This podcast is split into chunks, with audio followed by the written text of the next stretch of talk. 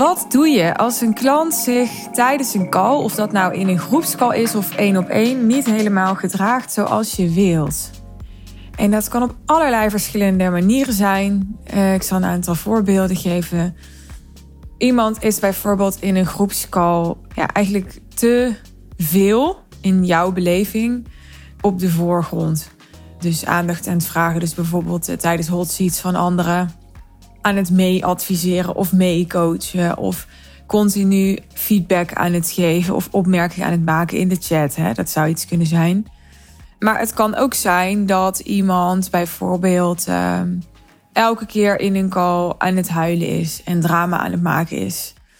Het kan ook zijn dat iemand de call doet uh, met uh, zijn of haar kinderen thuis en dat er heel veel afleiding en achtergrondgeluid is. Het kan ook zijn dat iemand ehm, een call doet in de auto of op de fiets. Het kan zijn dat iemand uh, ja, gewoon elke keer veel later binnenkomt in een groepscall. Of elke keer veel eerder weggaat. Het kan zijn dat iemand tijdens een call overduidelijk de hele tijd op zijn telefoon zit. Of tijdens een live training. Nou, en alle voorbeelden die ik noem, die liggen natuurlijk allemaal wel genuanceerd. Het is uiteraard niet zo dat, um, dat iemand uh, niet in een auto zou mogen zitten. Maar ja, ik vind als iemand echt aan het rijden is, zelf, en dan een call doet, dat vind ik al echt wel uh, op de rand. Het is ook niet zo dat iemand natuurlijk uh, niet mag huilen, dat er geen emotie mag zijn. Als er elke keer drama is, dan, dan kan dat best wel de, het energieniveau van de groep naar beneden halen. Het is natuurlijk ook niet zo dat zeker in coronatijd dat iemand geen kalm mag doen met, met kinderen thuis. Ik heb zelf een dochter. Ik weet soms hoe het is. Ik weet soms dat, ja, zeker als je kind ziek is of niet naar school kan of wat dan ook, dat je soms gewoon even omhoog zit. En, uh... Maar je voelt vaak wel als ondernemer van oké, dit is gewoon een keer de situatie. En die ander ziet ook dat dit eigenlijk niet zo handig is. En die voelt zich ook bezwaard erover. Maar of dat iemand het heel normaal vindt om maar tijdens een call niet gefocust te zijn op die call. Maar continu ook met andere dingen bezig te zijn. Want in die end draait het niet zozeer over of dat iemand nou die call doet met zijn kinderen thuis. En over hoeveel achtergrondgeluid dat nu geeft en zo. Maar het staat ergens voor. Het representeert iets. Als iemand dus niet ervoor kiest. Nogmaals, hè, soms zijn er uitzonderingen en dan is het gewoon echt niet anders mogelijk. Maar als iemand er niet voor kiest om iets van oppas te regelen en te zorgen dat hij zich kan focussen op de call. Of te zeggen, nou weet je, ik, mijn kinderen zijn er, ik ga gewoon 100% mijn kind aandacht geven en ik ga niet bij die call zitten of op een andere manier regelt dat, uh, nou ja, ja, dat, dat, dat er van mijn part een, een bierjongetje komt spelen, waardoor ze even elkaar vermaken. En, maar als iemand niet voor zichzelf zeg maar, de voorwaarden schept waardoor die kan focussen, of het nou op die call is of op zijn kinderen, dan staat dat ergens voor. Weet je, dat is iets dat, dat zal dan, ja, daar kan je gewoon donder op zeggen, dat dat op andere momenten, in andere situaties, in iemands leven of in iemands business ook gebeurt. Dat iemand dus makkelijk tolereert om in situaties te komen die gewoon niet dienend zijn. Weet je, het is gewoon, ja, dat weet ik ook als moeder. Het is gewoon heel onhandig om en niet helemaal present uh, bij je kind te kunnen zijn. En ook niet helemaal present bij het andere wat je wil doen. En in uitzonderlijke situaties kan alles, maar dat, dat dat zegt ook iets over wat je tolereert of waar je genoegen mee neemt of wat acceptabel voor je is.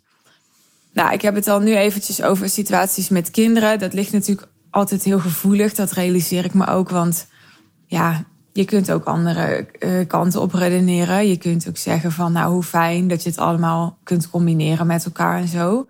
Iedereen heeft er natuurlijk ook als ouder zijn of haar eigen visie op. Maar het gaat mij nu even niet zozeer om of je nou wel of niet een call met kinderen zou kunnen of mogen combineren. Het gaat mij er nu meer om dat, dat het voor jou als ondernemer heel lastig en uitdagend kan zijn.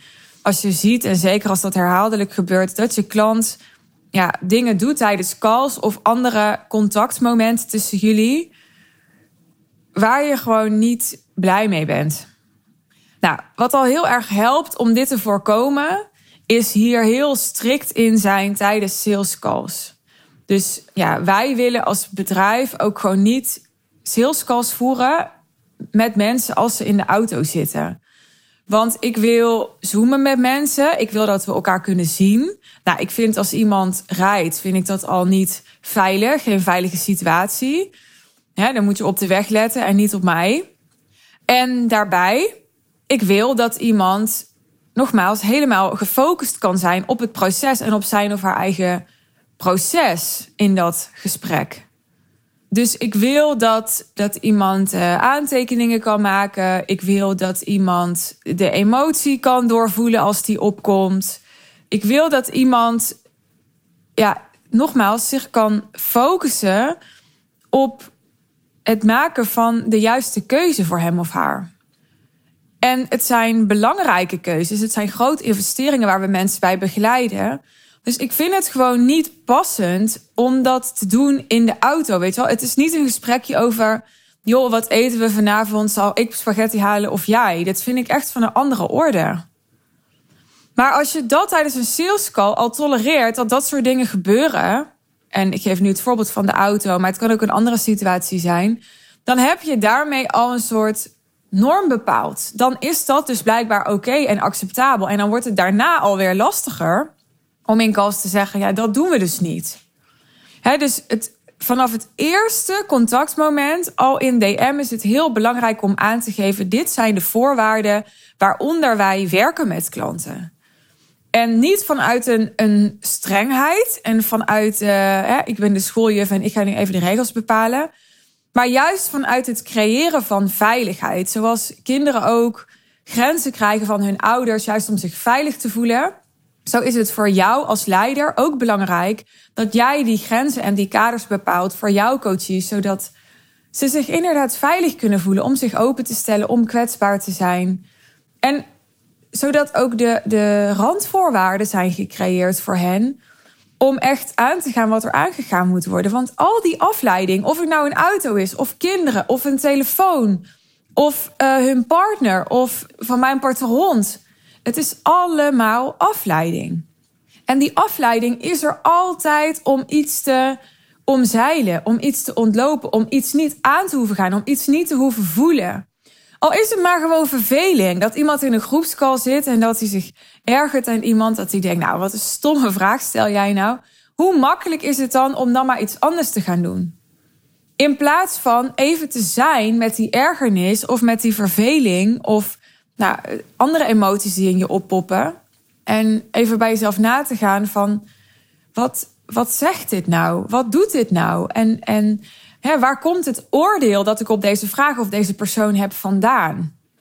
Ik zeg altijd, een oordeel zet alles vast. Dus oordelen die in je oppoppen zijn heel interessant om te onderzoeken. Want een oordeel is vaak ook een soort verbloeming van onzekerheid. Dus waar is dat oordeel goed voor? En je voelt zelf wel als ondernemer of dat je heel zuiver gewoon de keuze maakt van: oké, ik kan nu mijn tijd beter daar en daarin investeren, want ik heb volgende week mijn event en ik heb mijn focus nodig. En ik maak nu de bewuste keuze om te zeggen: oké, ik haak nu af bij deze call. Dat doen mensen bij mij ook wel eens. Ik heb ook wel eens dat iemand bijvoorbeeld best wel een intensieve hot seat zelf heeft gehad. En dan zegt hij daarna van, ja jongens, ik merk nu dat ik gewoon niks meer opneem van wat anderen zeggen of wat er verder voorbij komt. Dus ik haak nu af, want hè, dit, het is gewoon niet dienend voor mij nu om hier naar te luisteren. Dat is een keuze maken vanuit een heel andere energie en intentie dan uh, vanuit een soort ergernis van, van hè, ja, is toch niet relevant of daar ben ik nu toch niet mee bezig of is zonde van mijn tijd. Of zodra er een oordeel opkomt op de ander of op de situatie of wat dan ook, dan ben je iets aan het bedekken. Dan kan je er echt donder op zeggen dat je iets aan het bedekken bent. En hetgeen wat je bedekt, dat is heel vaak ook hetgeen waar juist je doorbraak zit, waar juist een sleutel zit. Dat is waar ik heel erg voor sta in de Real Deal, om dat juist aan te gaan met elkaar.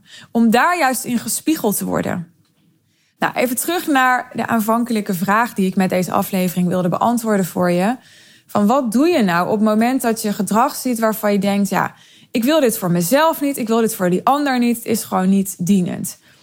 Ik had laatst een klant en die, die stuurde mij, ja, ik had een sessie met een klant en, en uh, nou, uh, tien minuten of zo voordat we dat gesprek gingen hebben, uh, kreeg ik een bericht dat ze heel moe was en ehm, nou ja, dat dat, dat ondertussen ook iets anders moest doen en, en ik zal niet in detail treden. Ja, dat zijn best wel lastige situaties. Want aan de ene kant word je waarschijnlijk door zo'n opmerking zelf geraakt als ondernemer. Want als ik zoiets zou krijgen, zou ik gewoon denken: ja, Jezus, je neemt gewoon die call niet serieus. Ik bedoel, ik denk dat mijn klanten ook wel eens uh, moe zijn. Maar of je maakt gewoon vanuit leiderschap de keuze: nou, dan kom ik niet naar die call. Dan laat ik die call vervallen, omdat er voor mij nu meer waarde zit in uitrusten. Of je komt naar die call en you just show up, weet je wel. Maar ja, eigenlijk van iemand anders uh, het probleem maken dat jij moe bent, dat is dan wat er min of meer gebeurt. Ja, dat is natuurlijk geen leiderschap. Dus je wordt zelf getriggerd, doordat je jezelf minder serieus genomen voelt. Maar er is ook iets dat je voelt van, het dient die ander ook niet om dit te zeggen en dit te doen. Omdat het dus niet getuigt van leiderschap. En omdat dat wel is wat. Het gaat er niet eens om of dat je je op ondernemers richt of niet. Maar Succesvolle mensen zijn ook leiders. Of het nou succesvol is in hun business, financiën, gezondheid, relaties. Het zijn mensen die, die echt persoonlijk leiderschap hebben. En natuurlijk, er zullen ook uitzonderingen zijn. En misschien dat je nu ook denkt van, nou ja, Steve Jobs kon ook niet reflecteren op zichzelf. Weet ik wat je nu denkt. Natuurlijk, weet je, elke leider heeft ook zijn, zijn gigantische schaduwkanten. En dat is weer een heel ander verhaal. Maar ik denk dat je het wel met me eens bent dat dat voor succes nodig is dat jij leiderschap neemt over jezelf, dat jij regie neemt over je leven. Want de andere kant is dat je in een soort drama-driehoek belandt en gered moet worden en een slachtoffer bent. En dat iemand anders jou uit die moeheid moet halen. Of dat iemand anders zich maar aan jou moet aanpassen, omdat je moe bent en dus de, de, zwak, de zwakke van uh, het stel op dit moment. En dat is gewoon niet the way to go dat is gewoon niet waarmee je de resultaten gaat halen die je wil halen. Want dat is gewoon niet een gunstige houding.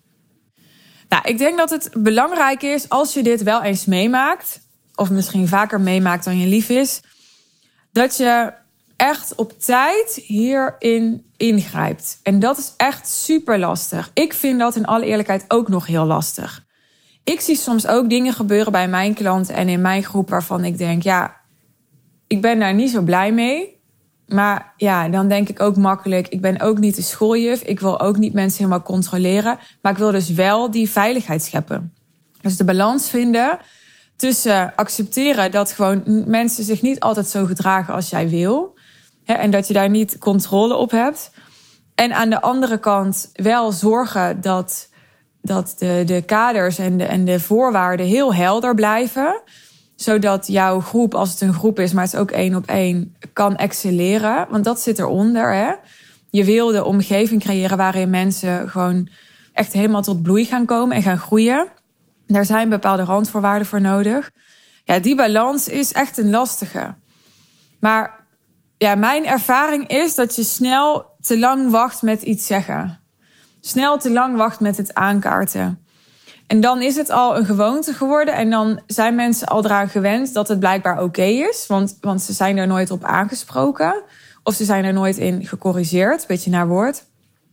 En dan wordt het alleen maar moeilijker om het te veranderen. Zeker op een, op een manier dat het niet ook um, de relatie verstoort of verwarring creëert. Want met verwarring bedoel ik dan dat mensen dus gewend zijn zich op een bepaalde manier te gedragen. En opeens mag dat dan niet meer. En dat is wat je wil voorkomen. Je wil eigenlijk al heel snel aangeven van... goh, hè, wat ik zag vandaag is dit en dit en dit. Nou, dat was voor vandaag prima, om deze en deze reden. Maar voor de toekomst, let er even op. Want om deze reden wil ik het zus en zo. Dat is belangrijk, want ik zei zet en, en dat is veel makkelijker dan als zoiets al drie, vier keer gebeurd is en steeds erger wordt. Want dat is over het algemeen hoe het werkt. Als mensen niet een grens krijgen, dan gaan ze steeds verder om te onderzoeken waar die grens dan precies wel ligt. Dat is veel makkelijker dan, uh, ja, dan het maar op zijn beloop laten. En dat is natuurlijk wel wat we geneigd zijn te doen, het op zijn beloop laten. Want het is best wel ongemakkelijk om mensen aan te spreken we zijn bang dat mensen boos worden of het gek vinden of uh, ja, juist daardoor ja, in hun schulp gaan kruipen. Of we zijn natuurlijk geneigd om mensen te pleasen. We willen dat ze ons leuk en aardig vinden. Ja, wat ik bijvoorbeeld wel eens heb gedaan, ik te denken aan een voorbeeld, is. Uh, ik heb wel eens in een groepscall gezegd. Kijk, in principe tijdens groepscalls hebben mensen gewoon een één op één hot seat met mij. Ik host niet een mastermind. Hè? Dus het is in principe niet de bedoeling dat. Heb ik vroeger ook wel eens een tijd gedaan. Deed ik echt mastermind calls. Dan kon je gewoon een vraag inbrengen. En dan konden andere mensen. mochten daarop reageren. Was ook de bedoeling dat ze daarop reageerden. En dan niet met een advies, was de regel. Maar alleen met een vraag. Dus andere mensen mochten dan jou als coachie een vraag stellen. Nou, op een gegeven moment ben ik daarmee gestopt, omdat ik echt die regie weer naar mezelf toe wilde trekken.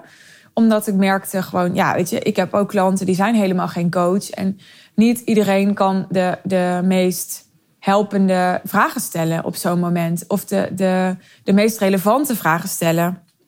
Dus ja, ik vond dat op een gegeven moment niet uh, handig meer. Dus nu, als ik uh, groepscoaching heb of QA's met mensen, dan ze stellen een vraag aan mij en ik reageer en anderen luisteren en dan de volgende weer. En het gebeurt ook dat mensen op elkaar reageren. Maar ik let altijd heel goed op van oké, hoe ver wil ik hierin gaan? Omdat, kijk, mensen tekenen er ook voor om mijn coaching te krijgen. En niet de coaching van Pietje of van. En als er zonder toestemming gewoon reacties komen van anderen die ook iets vinden. Ja, ik vind dat je er niet zomaar van uit mag gaan. Dat we er niet zomaar van uit mogen gaan. Dat iemand daarop zit te wachten. En dat is ook iets wat ik van Jeannette leerde. Van wees voorzichtig met ongevraagd advies. Nou, door mij te betalen, hè, ja, vragen mensen om advies van mij en mijn team, mensen die bij mij horen. En ja, misschien ook wel voor een deel om advies van de community, want daar betalen ze ook voor. Maar Kijk, de community is er om feedback te geven en om hun mening te geven. Maar zij zijn niet in die setting hun coach. Dus ik vind altijd dat eigenlijk mensen minimaal even moeten vragen van... joh, hè, wil je weten hoe ik hierover denk of wil je weten hoe ik dit ervaar? Dus die consent, die toestemming vragen om hun eigen inbreng te doen. En dan nog, terwijl ik dit zeg, denk ik, ja eigenlijk, en dat gebeurt nu niet eigenlijk wil ik er ook naartoe dat, dat ik echt bewust zeg van... oké, deel maar hoe jij hierover denkt. Ja, zonder dat daar inderdaad een soort go op is gegeven. Omdat ik ben ook degene die de tijd moet waarborgen. Ik ben ook, snap je? Dus om heel veel verschillende redenen is het zo belangrijk, zeker in een groep, dat jij de regie houdt en dat jij die veiligheid waarborgt. En dat het dus niet zomaar is dat iedereen van alles kan roepen en dat er ja, discussie kan ontstaan of dat en dat is niet alleen in een call, maar dat is bijvoorbeeld ook in de chat. Hè, dat is weer zo'n extra dimensie waar je ook over na te denken hebt als leider en als coach. Van zet ik die chat open? Zo ja, wat mogen mensen daar dan inzetten? Hè, wat ik ook merk soms is dat de chat heel erg afleidt van de call zelf. Dan gaan mensen in die chat zitten lezen en typen en uh, is ook weer afleiding. Aan de andere kant, het is soms ook een hele fijne mogelijkheid, zo'n chat, om even iets aan te vullen op het gesprek. Als je echt een waardevolle aanvulling hebt maar dat niet gewoon zo in de groep wil gooien. Omdat we dus even een één op één moment hebben en het gewoon niet passend is om dat hardop uit te spreken. Maar je hoort al, hè, ook bij mij is, is. En we zijn dit continu aan het optimaliseren. Dus we ervaren, oké, dit is wat er gebeurt. Wat vinden we hiervan? Wat willen we hiermee? Wat gaan we hiermee doen? En ik maak deze aflevering omdat ik wil dat jij daar ook alert op blijft. Want Klanten komen vaak bij mij met vraagstukken waarvan ik denk: ja, nu ben je een soort symptoombestrijding aan het doen. Maar de, de oorzaak van dit probleem zit hem veel meer in jouw positionering. Dus dat, dat je zo gepositioneerd bent dat mensen jou nog blijkbaar onvoldoende serieus nemen. Maar ook dat je misschien nog onvoldoende scherp en duidelijk bent in je onboarding. En ook in, in het naleven van je onboarding en de voorwaarden en de regels die je daarin bedenkt. Waardoor mensen ja, het gevoel hebben dat ze het maar kunnen maken. En dat kunnen ze ook. Dus het gaat er dan niet zozeer om wat je op, op zo'n moment, als het eigenlijk al gebeurd is en al over je grens gegaan is, wat je dan zegt. Want ja, dat komt eigenlijk altijd neer op, joh, dit is niet de bedoeling. Hè? Ik wil het graag zus, zus en zo, omdat. Maar dan, ik zei het net ook al, creëer je veel meer uh, ongemak en wordt het, zal het meer beladen zijn om te bespreken dan uh, dat je het al voor bent. Dus dan dat je aan uh, preventie doet, om het zo maar te zeggen. Ik hoop dat deze aflevering je er in ieder geval bewust van maakt en alert op maakt. Dat als jij soms zo'n beetje zo'n zo'n itchy gevoel hebt van... Uh, ik vind het eigenlijk helemaal niet fijn dat, hè, dat iemand altijd in de auto zit... of dat altijd dat je daar echt iets mee, mee wil en moet en kan. En dat je niet maar gewoon hoeft te denken of te vinden van, nou ja, het is nou eenmaal zo en ik accepteer dat maar. Sterker nog, het maakt jou meer waard als leider als jij gaat staan voor, nee, hè, ik neem daar geen genoegen mee. Ik wil voor jou dat de voorwaarden zo gunstig mogelijk zijn tijdens onze contactmomenten. En ik weet dat als jij onder deze omstandigheden een call met mij doet, dat dat niet zo gunstig mogelijk is. En zo kun je het ook brengen. Die taal kun je ook gebruiken. dat, je, dat je het doet in het belang van je klant. Want dat is uiteindelijk ook zo. dat is ook wat ik altijd zeg over de real deal. Van ik sta ervoor dat in de real deal naar boven moet komen wat naar boven moet komen. En als dat dus jouw confrontatie is met... ja, ik ben eigenlijk heel snel verveeld of afgeleid of ik word eigenlijk heel uh, recalcitrant van voorwaarden en regels volgen. Hè, want ik ben helemaal voor mijn vrijheid. Dus uh, wie gaat mij nou vertellen dat ik niet uh, in de auto mag zitten tijdens een call? Ja, nou ja, kijk dat dan maar aan. Laten we daar dan maar naar kijken. Hè, want want wat, wat doet of zegt dat dan? Als daar een emotionele lading onder zit, dan is dat dus een trigger. En dan gaat dat dus over oude pijn. Het gaat niet over, ja, ik ben nou eenmaal een persoonlijkheid die. Nee, dit gaat over oude pijn. En oude pijn is meestal niet dienend. Hè? Daar kan je wel een verhaal van maken waar je zelf in gaat geloven over waarom je nou eenmaal zo bent of zo. Maar zo werkt het niet. Ik ben benieuwd wat deze aflevering met je doet en, en tot welke inzichten die je heeft gebracht en welke acties je nu gaat nemen. Misschien welke aanpassingen je gaat doorvoeren. Als je dat aan me wilt teruggeven, dan uh, ben je heel welkom. Stuur me gerust even een DM op Insta met je reactie. Vergeet niet, als je mijn podcastafleveringen wil blijven volgen en beluisteren, om je te abonneren op mijn podcastkanaal of mijn podcast te volgen via Spotify. En tot slot, wil je persoonlijk met mij werken en mij dit soort vraagstukken kunnen voorleggen? Dit is een heel specifiek vraagstuk, uh, maar ja, zo kun je elke week wel drie van die specifieke vraagstukken hebben. En soms veel algemenere vraagstukken die veel meer gaan over je strategie en minder over hè, een specifieke klant. Maar of het nou meer een, een macro of een micro vraagstuk is, in de Real Deal begeleid ik je persoonlijk bij wat voor jou van belang is om zo simpel en winstgevend mogelijk door die 1 miljoen euro omzetgrens per jaar te groeien. Dus is dat interessant voor je en wil je daar met ons over in gesprek? Je bent super welkom. Boek je call via de sales page die we gelinkt hebben in de show notes. De sales page over de Real Deal. En wie weet spreek ik je dan binnenkort. Dankjewel voor het luisteren. Een hele mooie dag of avond en tot de volgende keer.